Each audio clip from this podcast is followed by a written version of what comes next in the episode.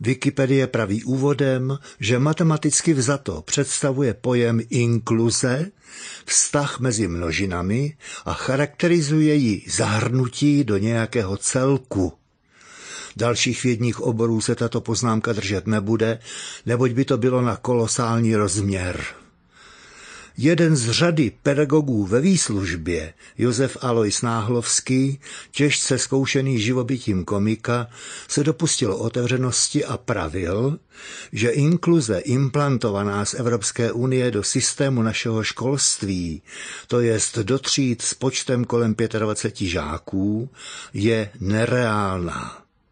Ustoupili jsme od speciálních škol na slušné úrovni pro děti s různým handicapem a zkoušíme, co vydrží onen vztah mezi množinami, mezi rodiči, dětmi a pedagogy.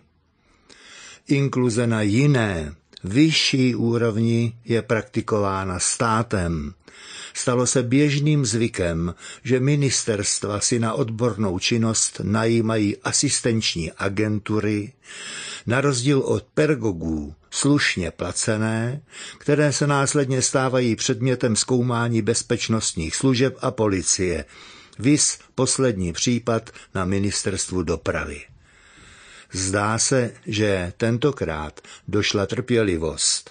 Ale už už to vypadalo, že proti tomu můžeme nesouhlasit.